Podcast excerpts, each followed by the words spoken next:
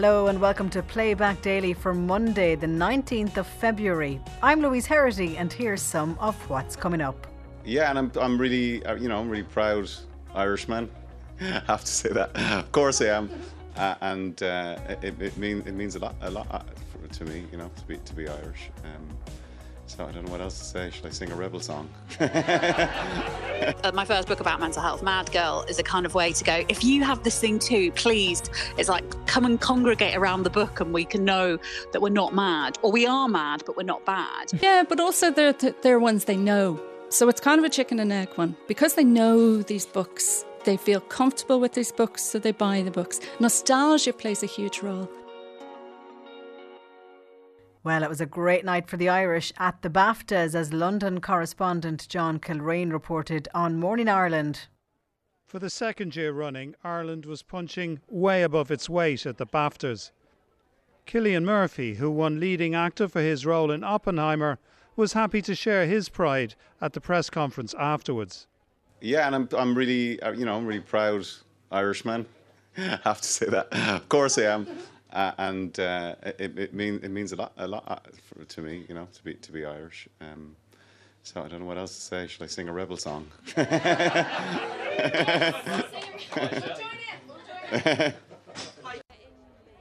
Meanwhile, the film Poor Things won in five categories, second only to Oppenheimer in the number of awards. It was produced by the Dublin based company Element Pictures and joint managing director of the company, Andrew Lowe, says years of investment in the Irish film industry is paying off. Well, I think coming on the back of the awards that have been garnered the last couple of years, it's just it's further vindication of the maturity of the industry. I think you know, having had a lot of investment over a long number of years, we're starting to see consecutive years of, of, of recognition, which is great to see. Like Barry Keoghan, Paul Mescal was nominated for the second year in a row although he lost out in the Best Supporting Actor category for his role in the film All of Us Strangers. Last year it was your first time being at the BAFTAs and you were you were talking about how special it was. Yeah. Now you're back again. Are you getting Equally used to this? special. no, no, no. It's all downhill after this. I'll never be back. They'll never have me back. But uh, no, it's it's it's just a massive honor. Like I, I love film. I love the job that I get to do, and then come along and spend an evening with amazing actors and people who just love and adore film. It's it's a really special experience. Good run this year and last year, and um, Cillian and everybody. We're, we're, we're in a kind of a little bit of a good spot at the moment. Irish talent is part of a bigger picture, as most films are now international. Irish producers Shirley O'Connor and Maeve Riordan won awards for their contribution to the hard hitting social realist drama Earth Mama. It is set in San Francisco about an African American single mother battling with social services, and it won an award for Outstanding British Debut. Maeve Riordan explains the process involved. Our production, the production company Academy Films that we made it with, that is our production company, uh, is a British, 40 year old British production company, and so that was really important. And it came out of Film 4 originally, they developed it, and it's a real, it is a British film. It just happens that we're attached. Savanah is American British, so it's kind of got a whole global feeling, but it was born here, and that's why it's been nominated in that category. Producer Maeve Riordan ending John Kilraine's report on Morning Ireland.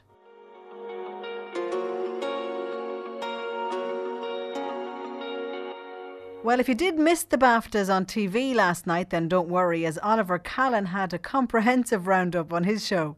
Uh, so to the BAFTAs, where Cillian Murphy is a man of 2024 already. He has won his first BAFTA, which is kind of surprising. Uh, you'd think he would have got one for Peaky Blinders in the television uh, uh category of the BAFTAs, but he didn't. He lost out to Ben Whishaw uh, last year, with the finale of Peaky Blinders having happened in 2022.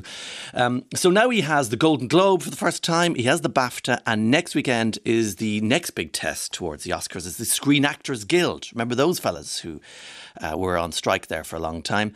So if we can win there, uh, the Oscar will certainly be his. We'll know a little bit more this time. Uh, next week. Paul Giamatti in The Holdovers, snapping away at his heels. So it could be a photo finish for Best Actor Oscar on the 10th of March. I'm looking at Esther McCarthy in today's Irish Examiner. She's the film critic for uh, Cork's finest newspaper, which is very important, of course, on this topic. And um, So she's saying the win comes at a crucial time, the BAFTA win, a crucial time in the lengthy season. She says Murphy's BAFTA win comes at a crucial time when the potential for an Oscar win becomes almost as much about momentum as it does about the performance in the first place. Every BAFTA member gets to vote in a number of key categories, including the Best Actor, meaning that uh, Cillian Murphy goes into the home straight knowing there is broad support for his performance following the victory in London. Interesting, she also says here that uh, Murphy's been increasing his public profile in recent weeks. This is part of the campaign because it is an election campaign, the Academy of Motion Pictures and Sciences uh, that make up the Oscars voting section. It's an election campaign. So what has he been doing? And it's all very un Cillian Murphy, isn't it? Just being out and about doing tons of interviews. Um, but Esther McCarthy points out there it's interesting to note that much of his work in doing all of this campaigning has been rooted in his home country. Both an interview Murphy carried out for the iconic American television show 60 Minutes on CNN over the weekend, and a profile with the actor for GQ magazine were carried out on home turf. So he's doing it from here and he's doing us fierce proud, so he is. No Irish born actor, they say, has won the Best Actor Oscar, um, although Daniel Day Lewis has three Best Actor Oscars. And Brenda Fricker, of course, was Best Actress. So really the history here would be Cork's first ever Oscar. When it happens, dare we say it. Here is Cillian Murphy in the press conference last night after his big win. Well, I'm, I'm thrilled. I think it's a it's a great reflection on the state of cinema nowadays. You know that this is a very complex, very challenging three-hour R-rated movie about a physicist and about you know um, about a very kind of dark period in our history, and that people came to see it uh, in in huge numbers. And you know, people meet me on the street like and say that they've seen the film five, six, seven times, and you know like boys and girls, men and women, young and old, and that's kind of staggering and, and very humbling. But it's, I think it's, like I said, a great reflection on the state of cinema, and I think it's been a brilliant year for cinema. It has, it has for sure, Cillian. Uh, I'm not sure we're going to see Oppenheimer multiple times quite a, quite a challenge. A huge win, of course, as well for Andrew Lowe and Ed Guiney. They're the two Irish men who produced Poor Things that won five BAFTAs, and they head into the Oscars now with 11 nominations. But they are going likely to be pipped again to quite a lot of those by Oppenheimer, as it Oppenheimer's up all of the trophies. Uh, of course, most people following these things, let's face it, are watching out for the dresses, aren't they? So you can um, scroll, click, like, and ogle on all the clickable stories uh, that get more attention than the awards. On the male sartorial note, it's rarely mentioned, but does nobody wear a tuxedo to a black tie event anymore. It's, it's it seems to be twist to the tux instead. Andrew Scott was head to toe in a full red suit, red shirt, open neck. He even said he was wearing red underpants. Um, navy, of course, everywhere. Cillian Murphy, no white shirt on him, just head to toe in black. Barry Keoghan was in, he's always in a bit of a costume. He was kind of a weird Michael Jackson style thing he was wearing. Uh, Robert Downey Jr. was in grey morning tails and an open neck shirt. Uh, by the way, Robert Downey Jr., um, he feels really up himself to, to me, I'm afraid. Um, uh, one of his award speeches over the season was him settling scores about bad reviews he got years ago. He was kind of pretending to be sarcastic about it. I like, honestly, I like his movies, Sherlock Holmes, but I can't abide the man at all. But I, I can't abide him. But I, I am alone. I believe he's a genius, apparently.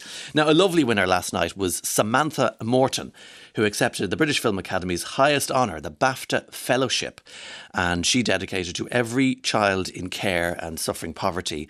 And she said for her it was nothing short of a miracle, um, remembering how she was growing up hungry and cold as a child growing up poor.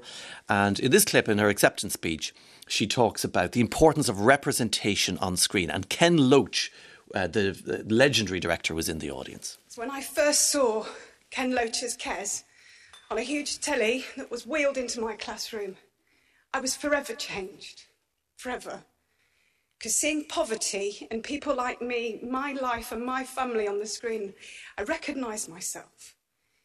See, representation matters.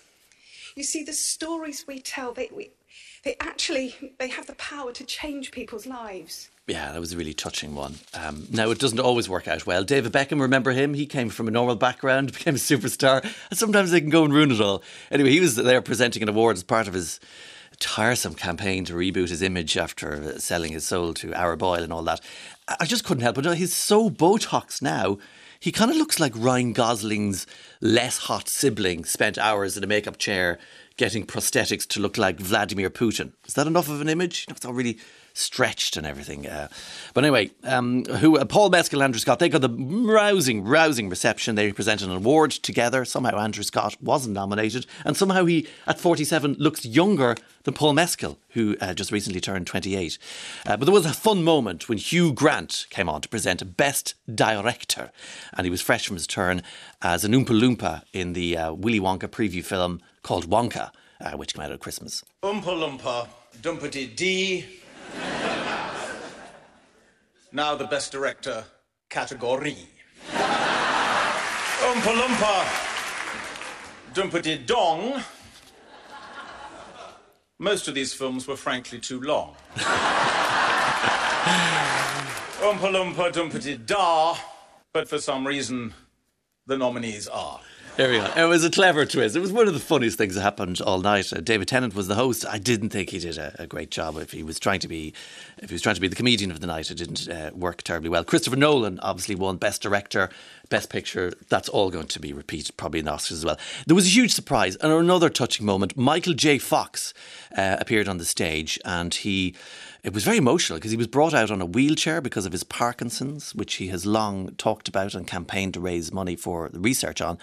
And it was his first visit to the BAFTAs, I believe, in, for 30 years. He was presenting the Best Picture Award, so the big one. And there was a huge response because his appearance wasn't announced beforehand and he received a, a standing ovation. There's a reason why they say movies are magic because movie, movie can change your day, it can change your outlook, it can sometimes even change your life. So he has done uh, great work um, over the years, raised tons of money. He was diagnosed actually with Parkinson's when he was just 29 years of age in 1991, and he went public with the information seven years later. And of course, he talked about how he took to drinking after uh, what would have been a devastating diagnosis and the effect it had on his marriage to um, Tracy Pollan. So he was drinking heavily and hiding the wine bottles from his wife. He found it too hard to cope with his new illness, uh, but he did, and he got experimental drugs. He could control uh, uh the, the shakes and so on. And uh, he, in particular, this year released a, a, a, documentary about his career and living with the devastating disease of Parkinson's, and that earned him a BAFTA nomination. It was still a Michael J. Fox story. It was nominated for Best Documentary, but it lost out to 20 Days in Mariupol uh, for obvious reasons. That's obviously the, the, the, the part of the Ukraine war.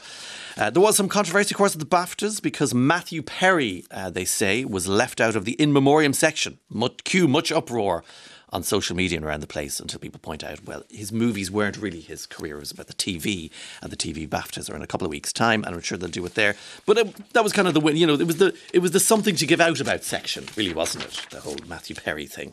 Oliver Callan giving his take on the BAFTAs this morning, and it's fair to say he's not Robert Downey Jr.'s biggest fan.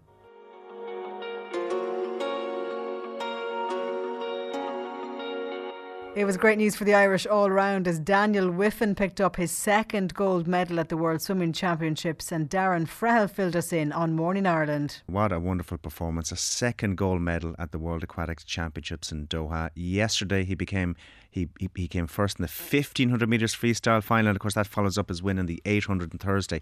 And you know what, Cian? The nature of this performance, it's not just the gold, like that's impressive, but the nature of, of what he did there was so impressive. He just blew the field away. At one stage, he was on track to break the world record. He was so far ahead of the, the rest of them. And I, I think for him probably to have broken it. He probably needed a bit more pressure on him.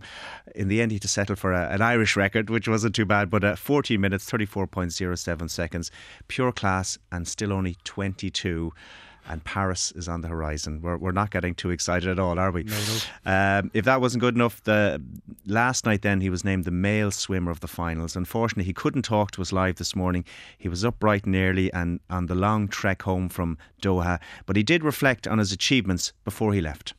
Yeah, amazing. I mean, uh, to come into this meet with, uh, I mean, expectations of maybe just medaling for Ireland, being the first ever, and then coming away with two gold medals and a PB, it's just it's just so good. I mean, my goal wasn't to base it off other people; it was to really just base it on myself and what I've done in training. And I mean, uh, my, I just wanted to go out how easy and then uh, just stick at the pace, and that's what we did, and it worked out again for another swim. 0.9 PB, uh, I'm just happy with that, and then um, the world record being so close, you know, everybody always wants that world record. I got one short course, I'd love to get one long course, and I mean, I've got a long time left swimming, so I'm sure I'll hit it at some stage. But today wasn't the day, but I'm still happy because I got two golds and a PB at this meet. I mean, here it's basically the same schedule as the Olympics for me, and uh, I had a new event on the 400 freestyle. I made the, the final in that, and then just uh, my goal is to keep progressing. And obviously, I progressed my time. I'm so happy because um, Fukuoka I was a bit off my PB, and to come into this World Champs and really uh, push it on in February, you know, not many people are going 14:34 in February, and I'm just happy it's I'm one of them. Swimmer Daniel Wiffen after his second gold medal win at the World Championships in Doha.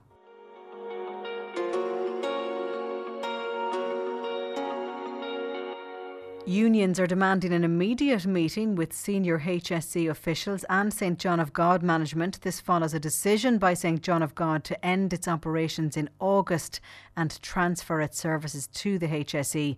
Cian McCormack had the story on Morning Ireland. St. John of God is one of the state's largest providers of services for people with intellectual disabilities and mental health difficulties. We'll be hearing from SIPTU in a few moments, but first, PJ Drudy, whose 36 year old son David has an intellectual disability and is also autistic, voiced his concern to our reporter Maura Hannon. Parents are constantly worried what on earth is going to happen to my child in relation to day services, in relation to therapies, in relation to respite, in relation to residential. There's a whole range of areas that currently is provided by community services and provided quite well uh, despite the argument that there's a lack of funding. So the real problem for us as parents would be if this changes now from community services to the HSE, what on earth will happen exactly? And that's not to distrust the HSE, but to say there's an uncertainty that is very, very traumatic for parents and for families. The Department of Health and the Department of Public Expenditure need to become involved because they're the money. They're the money people, really. They're the ones who supply the money to the HSE or don't supply it. And certainly the HSE's position is that they can only allocate what they've been allocated by the Department of Public Expenditure and the Department of Health. My plea would be I urge them, the HSE and St John of God Community Service, to return immediately to the negotiating table to resolve any remaining disagreement they have. So, I mean, at the end of the day, the important people here are the people with disabilities and with mental illness. They're the people who really count. They're the people whose rights have been ignored for far too long, really. You know, the neglected citizens of Ireland. That's the problem. PJ Drudy, they're a founding member of the National Parents and Families Association of St John of God. Kevin Figgis, SIPTU Health Division organiser, joins us now. Kevin Figgis, parents are traumatised. How can their fears be allayed? Uh, good morning. Um, well, I, I, think people's fears can only be allayed if exactly as that contributor asked uh, happens, which is that the HSEs and St John of God and the Department of Health return to the negotiating table. And um, I, I think that the way that this has developed over the last number of days, I think, is really regretful. Uh, to think that here we have a provider of a public service, you know, over the last number of weeks writing to staff, writing to uh, service users, families, uh, and basically saying to them that these services were under threats, under threat, the threat to the to the service user, you know, and obviously then for the workers themselves, they'll be worried about what the future lies for them. And and then that subsequently then led to the letters last week where they said, look, negotiations have broken down, and as a result, we're going to do a, an orderly withdrawal, and we'll be gone by the middle of August. Um, and we've seen statements from the HSE coming out, uh, and obviously contradicting and talking about a 200 million euro budget. You hear about St John of God's talking about a 30 million deficit. This is all stuff that really shouldn't be happening in the public because all it does is it provides. Um, fear and it obviously uh, uh, destabilises the service itself. So these people should really be returning to the negotiating table. There should be absolute transparency between them in relation to the funding that is actually required to provide this service, and they should be agreeing on the figure. And if there's currently a budget of 200 million, well, it doesn't seem beyond the wit of man that they can't sit down and work out the the, the monies that are required uh, um, and get to that figure without putting the workers, the service users, and indeed their families through this uh, stress. Who does SIPTU blame? Well, I, I think the responsibility lies with those negotiators on both sides. Because the, on one side, the HSE and the Department of Health uh, are the people who provide the money. But on the other hand, St. John of God's is the service provider and the employer. Um, and I think it's very, very clear that the responsibility of the negotiation lies in at the negotiating table. Um, what it doesn't lie with is that they bring it out on various tranches in the public, because then you have the situation where service providers, their families, and staff feel that they become pawns in the game of chess of a negotiation. And these services are far too vulnerable. The service users are far too vulnerable. You often hear phrases where people will say about, you know, a certain catchment being uh, vulnerable members in society. I don't know how much more vulnerable you become than a service user that's using either intellectual disability or mental health services because those people and their families are relying on these services in the community or therapies. They are relying on them just to survive to get by in the modern world. You're talking about vulnerable services. Uh, the HSE says St. John of God has more than enough money to continue its operations. St. John of God says the annual funding allocation for the, from the HSE has been insufficient for over a decade and negatively impacts the ability to provide services consistent with good practice. Does SIPTU agree with that? Well, what SIPTU believes is is that the proper level of funding whatever that figure should be, the proper level of funding should be provided in order to provide a quality service to the service user. Because at the end of the day, this service is being provided on behalf of the public, it's being funded by taxpayers' money. So the HSE and the Department of Health do have a responsibility to make sure that taxpayers' money is being spent properly and efficiently. So they do have that responsibility. But on the other side, St. John of God then obviously have the responsibility of providing a quality service that meets best practice standards uh, uh, and whatever. So, so the, the the the answer to all of this lies in between the two of them. It's not. It would not be appropriate if the HSE was seeking to underfund but equally speaking, it wouldn't be appropriate if St John of God's was seeking more than was required then, then uh, to meet the service. And I'm not suggesting either is the case, but I'm simply saying what is required is that middle ground, is that the HSE does come up. And I mean, I think that's where the transparency lies. I think where St John of God's uh, opens their books and provides full transparency in relation to the provision of the cost of the service. But then I think that once that is done, and I think once that's accepted by the HSE and the Department of Health, but then the responsibility lies on them, given the fact that this is a public service, for them then to provide the funding for that. Kevin Figgis, SIPTU Health Division Organiser, speaking to Cian McCormack on Morning Ireland.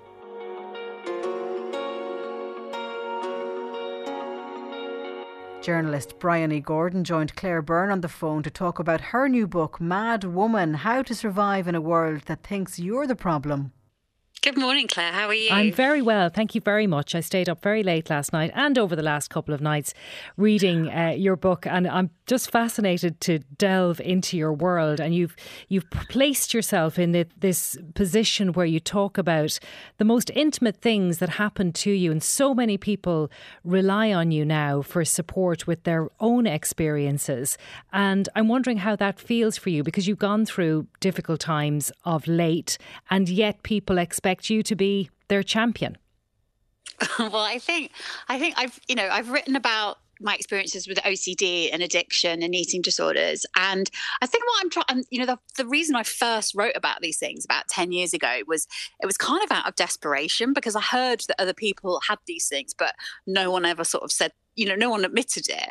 And so i wrote my first book uh, my first book about mental health mad girl is a kind of way to go if you have this thing too please it's like come and congregate around the book and we can know that we're not mad or we are mad but we're not bad.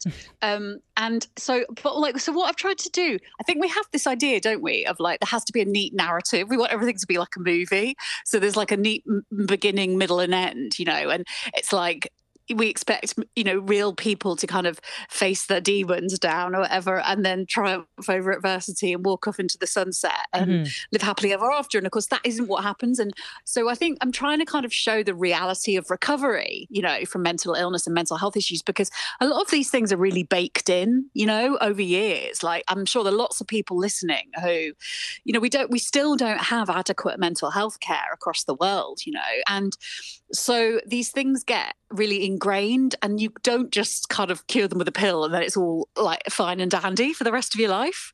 Yeah, and uh, the mad in the title of the book, Mad Woman, it's it's not mad mm. in the classical sense. You're angry here and you say that you've only recently felt able to be angry about what's been going on in your own life. Yeah, I think a lot of the place I've come to with it is I think a lot of mental illness is really appropriate, actually.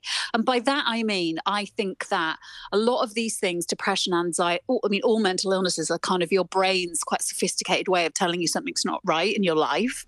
And um, I think a lot of us are sort of gaslit and made to feel like we're the problem. That's that is why the subtitle is, you know, how to survive in a world that wants you to think you're the problem. And I think, especially with women, you know, um, we can see it just with all the you know pro- the problems people have you know people have encountered with uh, menopause and hormonal links between mental health and how it's always dismissed. And it's only recently we've started talking about this stuff properly and.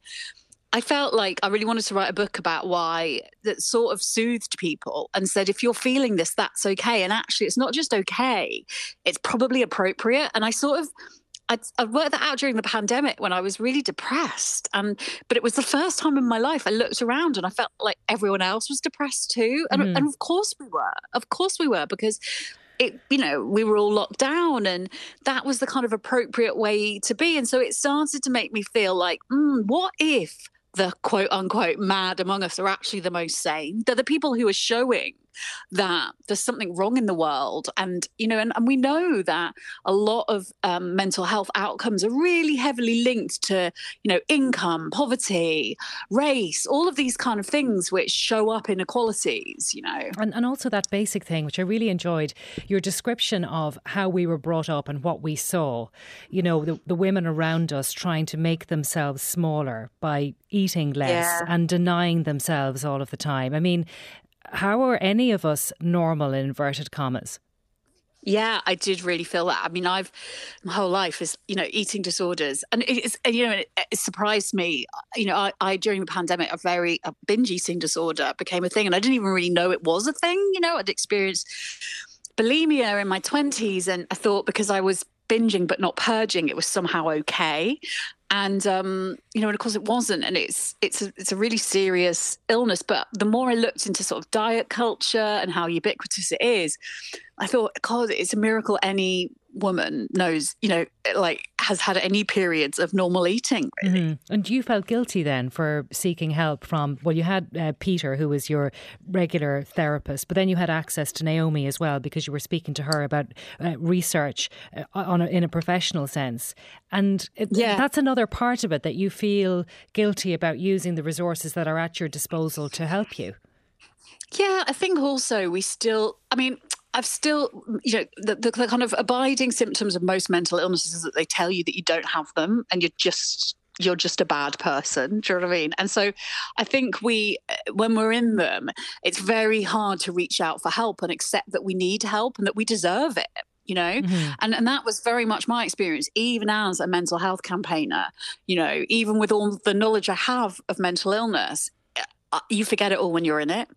And i you know i do think i want to write books like this because i want to show people that just as you if you had a chronic health condition you would probably have help over your life you know.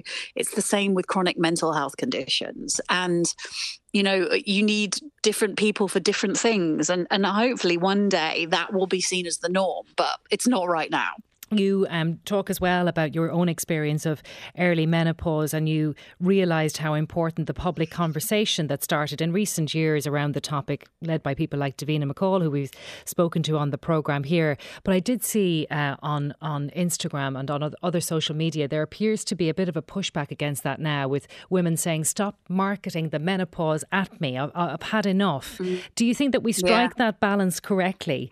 I don't. I don't think it's possible to have balance because it's been so. Uh, we've been so quiet about it for so long that you sort of have to veer to right to the other extreme, right, to kind of come back to the middle. Mm-hmm. But I do think I also have this thing, and it's very interesting how older women as well. I hear not not all, but some.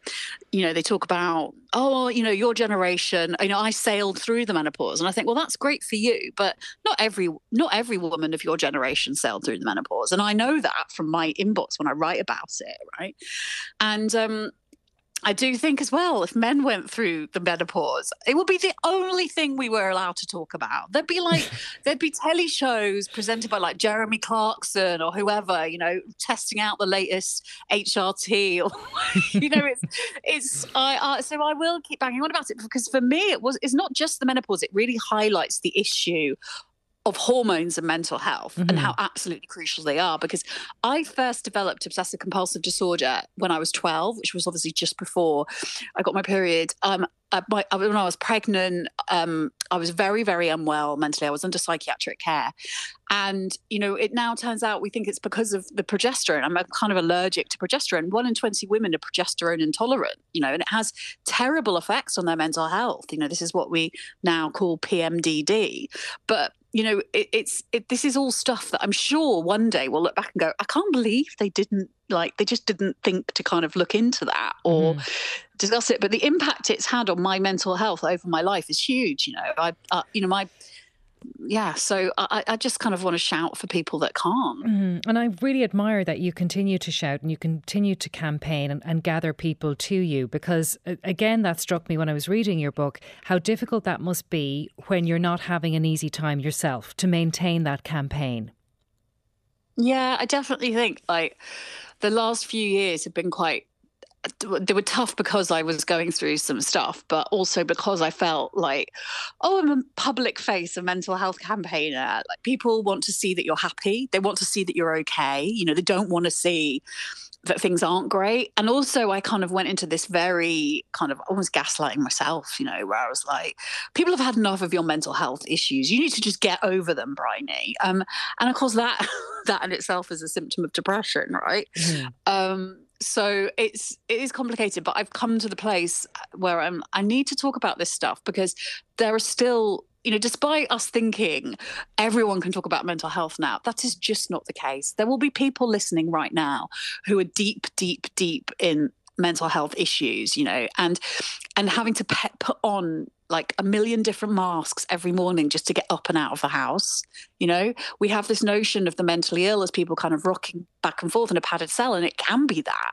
But it's also lots of people, you know, who are having to face the day and they're dying inside, you know. And I write for these people who are, you know, are having to kind of pretend that everything's okay when deep down it's not you know and we're all better off for talking about this stuff mm-hmm. when, and you write about recovery not being a linear process rather than mm. the mess that we encounter as we try to get better so for yourself where are you in that process now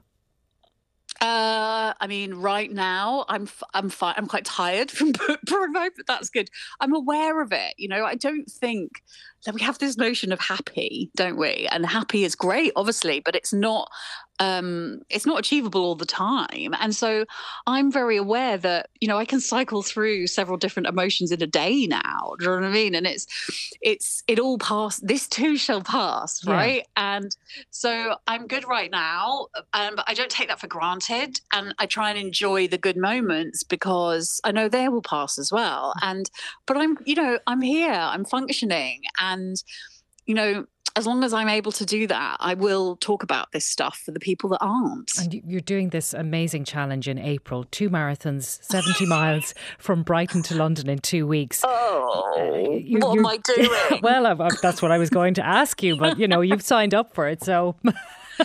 Yeah, yeah, yeah. So yeah, I'm going to run the Brighton Marathon. Then I'm going to run the distance between Brighton and London over the two, over two weeks, and then when I get to London, I'm going to run the London Marathon.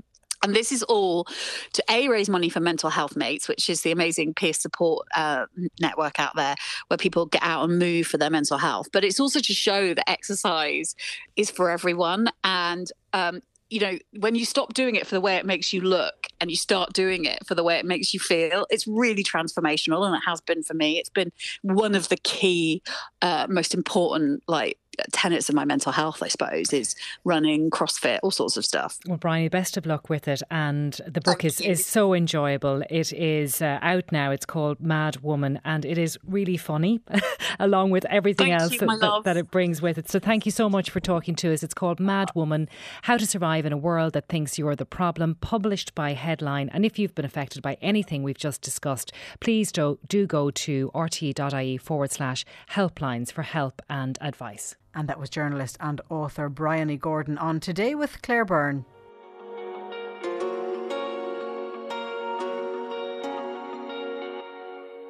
Oliver Callan was talking all things children's books, and he was joined by author Sarah Webb on the show this morning. Hello, Oliver. Hello, Always Oliver. a very colourful um, presence in our in their lives for all of, all of us who love books. Oh, thank you. I was listening to the brilliant news about the BAFTAs. Yes. But what struck me was Samantha Morton. I've always loved her since I saw her. Is it in, in America she was in? yeah, and I She think we kind of half think she's. Irish. She so, does such a good Irish accent. Yeah. But she was talking about the importance of representation for her and seeing Kes. Mm-hmm. And she said, I recognised myself. The stories we tell have the power to change children's lives. Yeah. And I really, I, I kind of gulped at that. I was almost in tears because it's really what we're talking about today.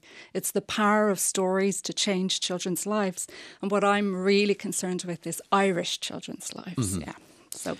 No, yeah. no, it's a fantastic point because when we take ourselves back to when we're uh, little people and books were very heavy and difficult, you you forget as an adult how new the world is to Yeah, to the young eyes. It's funny. I was talking to uh, my taxi driver. Well, he's not mine, obviously, the taxi driver.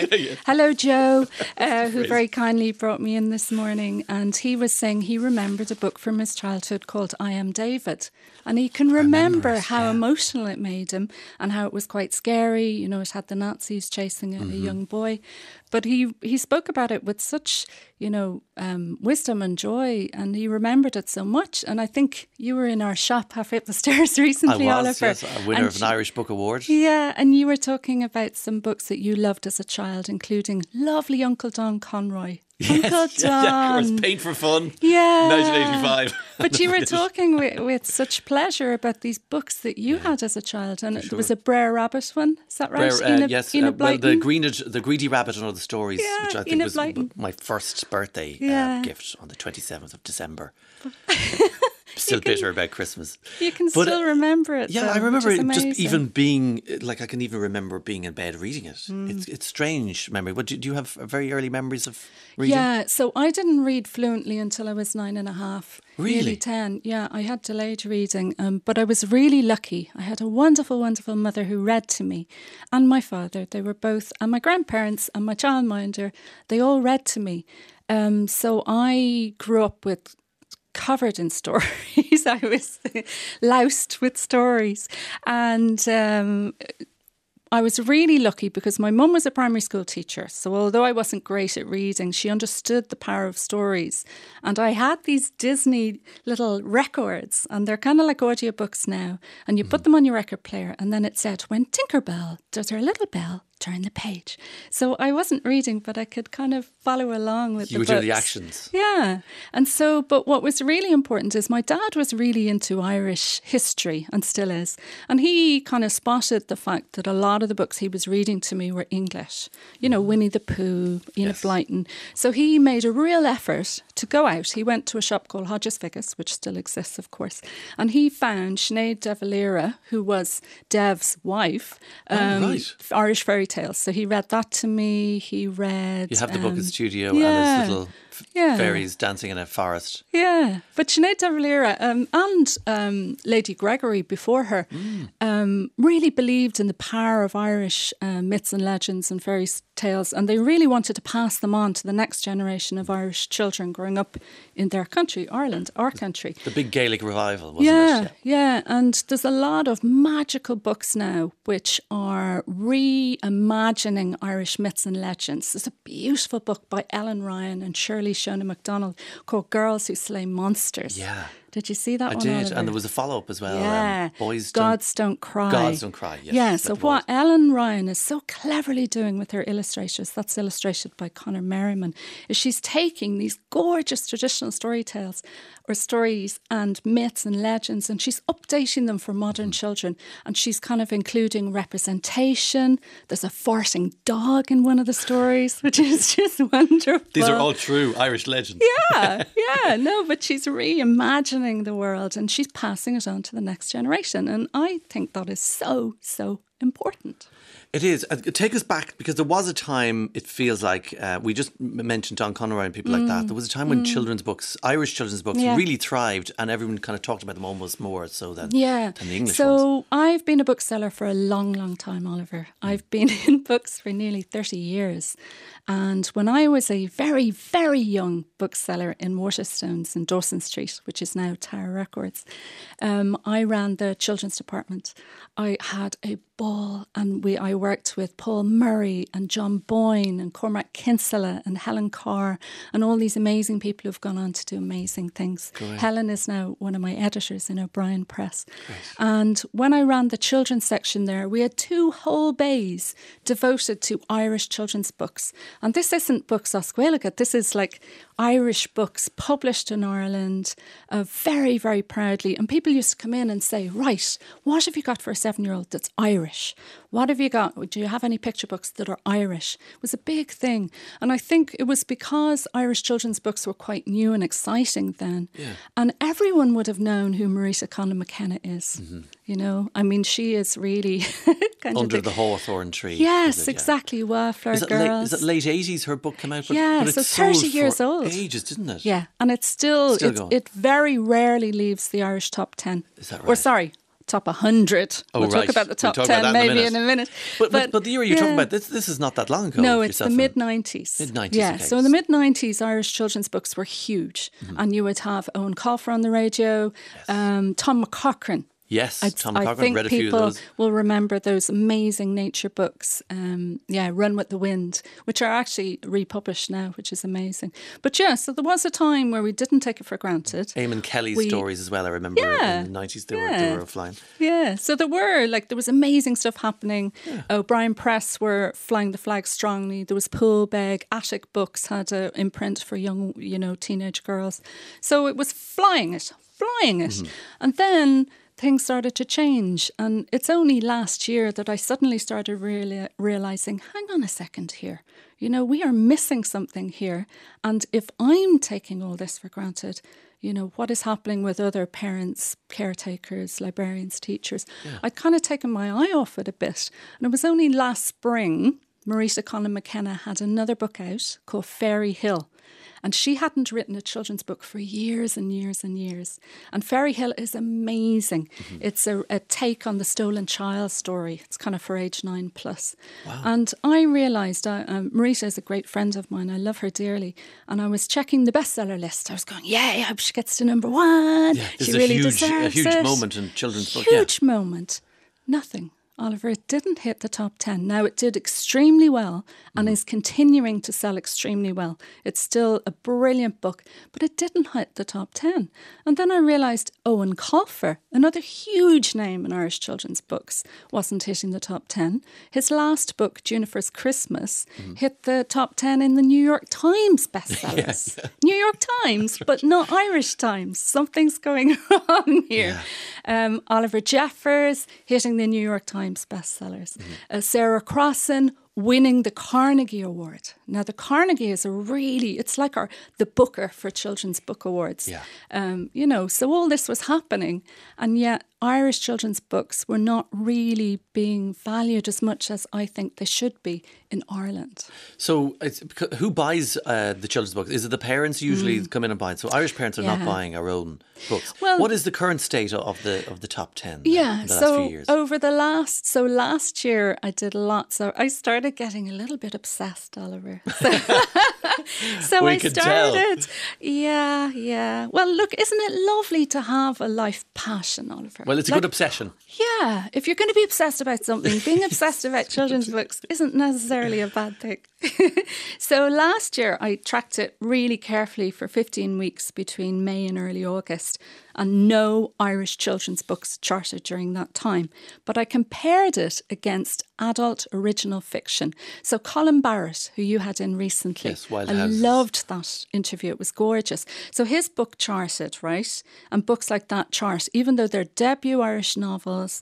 Um, so, and his book would have been original fiction. Okay. So, in the original fiction chart in the same time, there were 96 Irish writers for adults charting, which is 64% of the market. And over the last six weeks, I've been studying it again.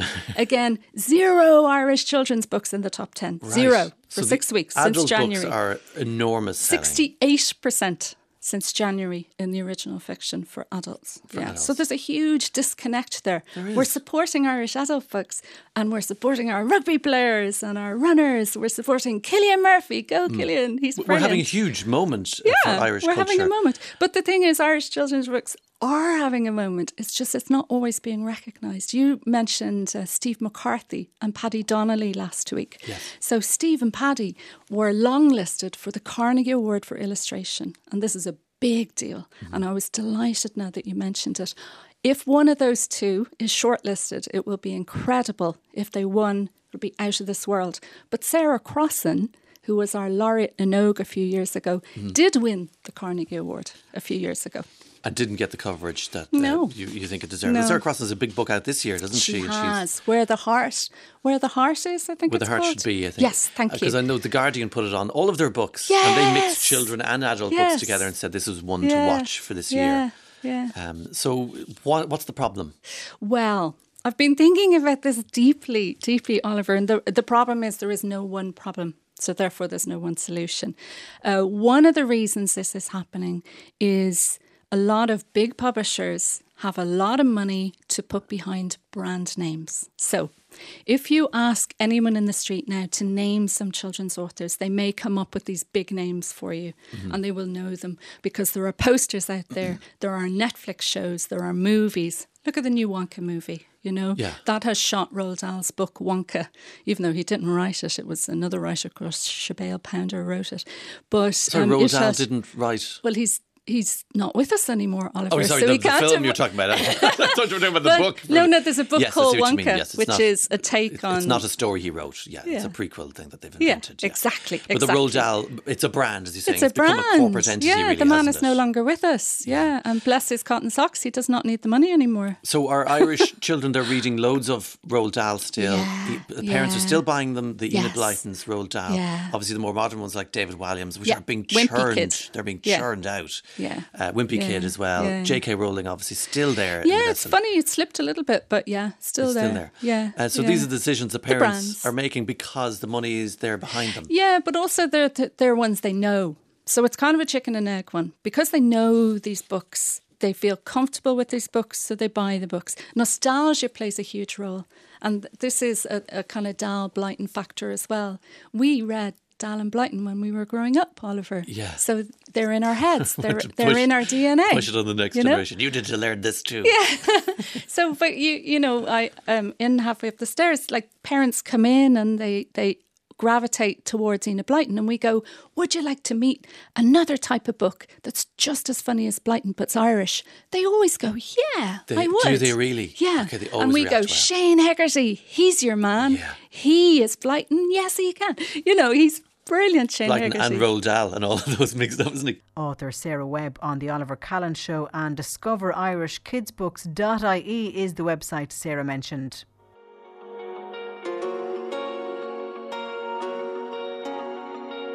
Well, a very interesting topic on today with Claire Byrne shining a light on the science of colour and Dr. Shane Bergin, physicist at the UCD School of Education, was on the show. Yeah, is it in our heads or are things actually the colours that that we think they are? Right? These these questions have are as much philosophical as they are science scientific, and they have obsessed scientists for hundreds of years. the uh, late great Isaac Newton during a, a bout of plague in um, the when, when, was it hundreds of years ago. He he took himself off to uh, the countryside and he was held up in a barn and uh, being Isaac Newton, he started to do experiments. He was very curious about the nature of light. There was a little hole in the barn door, and through it came a ray of light. And he was interested in what was in that light. And he'd been obsessed about this for ages. He used to do terrible things like sticking spoons into his eye right. to try and see what was going on. And uh, I wouldn't recommend it, obviously. No. we can't condone Glad that. You said that. Unfortunately, he stopped and he went back to this beam of light that was coming through his barn door. And so he was in a dark room and with the, with the shaft of light coming through it. And he wanted to understand what was in that light. So he took something called a prism, which is a triangular piece of glass. And what prisms do is they um, they, they break the light up into its constituent colours. Um, all he knew at that point was that if you pass light through an object like water, it bends. And so he was able to kind of play with that basic concept and to try and uh, uh, break up the light into its constituent colours. So, what I mean by that is he could make a rainbow. He could take the light from the sun, which we call white light, and he could turn it into the colours that we we know uh, and love so well. And so th- this was fundamental to be able to do this, to see it in in real life. The only other places that we would see it naturally occurring are things like rainbows, of course. But Newton had cracked it literally. He had cracked open the light to see what was inside it, mm-hmm. and we've been working with that since. And when we talk about colours, then we have to treat black separately, don't we? Yeah, black is the absence of colour, and white is, we know now, all of the colours combined. So in in uh, secondary school, um, we had this thing. It was it was a, a wheel of colour, right? It was like the uh, a, um, a, spinning wheel, and if you turn this wheel uh, really really fast, all the, the rainbow colours that were within it started to blur into one another, and it eventually looked white. And so, um, which is incredible. I mm-hmm. think most kids all would have these together. School. Yes, equals white. White light. Newton was was really curious though about the prism. He wondered was the prism breaking open the light or was the prism actually uh, adding some sort of impurity that might create the color. So what he cleverly did was he he cracked open the light and where where there was blue light coming out of the prism, he stuck another prism in there uh, and his hypothesis was that if, if it was the prism that was making the colour, then more colour would come from the blue light. And that's not mm. what happened. So he was able to, to confirm that the light itself, the white light, was made up of all of those colours. Did, uh, he, ha- did he have to ask 10 different people, is that blue or do you see that as green? Because that's another problem as well, isn't it? it is, absolutely, absolutely. A couple of years ago, um, yeah, so the light goes into our eyes. It's important to say that. It seems so obvious, but for a long, long time, it it was actually thought that our eyes were somehow like torches, that they were sending beams out, out. into the world okay. and interpreting the world, like touch, right? Because you think touch is that way. You have to mm. touch something in order for you to, to sense it.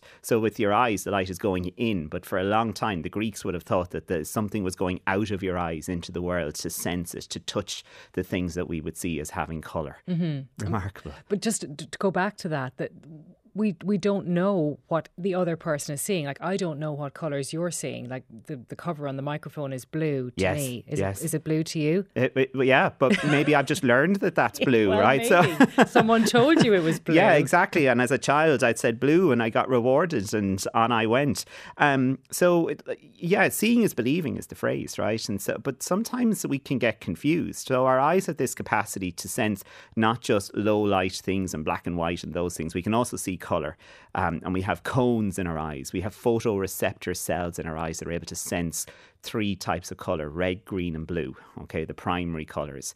And we can mix those together in different ways in our eyes so that we can sense about 100 different colors.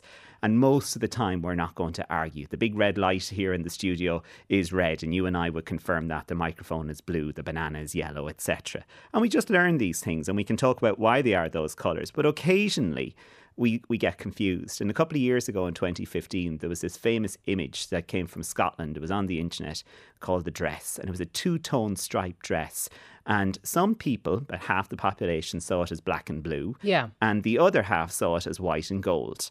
And um, so you were, you could have two people looking at the same photograph, and they would argue that um, you know what you see is wrong and what I see is oh, right. It's driving people mad. Yeah, and that all came down to something called color constancy, which is basically that when we look at the objects in the world, we don't just see there's a bit of yellow, I'm going to add that in, and a bit of of blue or whatever. What we do is we look for colors and we look at the contrasts of colors that are there. And so our brain does this very complex computation to try and and put together uh, an image. So of course, like we, you know, we have to we. It's very complicated, but I think seeing is still believing, Yeah. right? You know, but things like that show you that the you know there is a certain amount of processing that goes on in our brain to interpret color, and that that's pretty cool. And different species will process colour in a different way. So Yeah. if you have a dog and a bird and a human looking at the rainbow, we'll see different things. Isn't that incredible? It so is we, incredible. we see the, the, so-called seven colours of the rainbow. We only say there are seven because Newton said so. Seven was a religious uh, number, but there's an infinite number of colours in the rainbow. We just have decided there are seven and we've given them names. You're really messing with my head now. so you mentioned about different animals. Yes, the dog will only see certain colours. So you're out for a walk with the dog and you see a rainbow. The dog will see it, but they won't see all the colours. They won't see the redder end of things. Uh, similarly, birds and insects and things like that, they see a whole other spectrum of colour that we can't see. So when certain birds and insects and uh, Uh, various flying things look at flower petals, they're able to see colours that we can't see. So just our eyes can't perceive them. It's not that they don't exist, it's just that we're not able to see them. And I th- my favourite one of these is the, the red rag to the bull. You know that Yes. phrase, right? It's in fact that the, the bull can't really distinguish that it's red. So all the bull is getting angry about is the shimmering movement of the cloth or the rag, and that's what gets their goat. Could be yellow. Could be a yellow rag to a bull. Yeah, yeah. Same reaction. yeah, absolutely. That's worth knowing. That's good. We'll put that in our arsenal of information.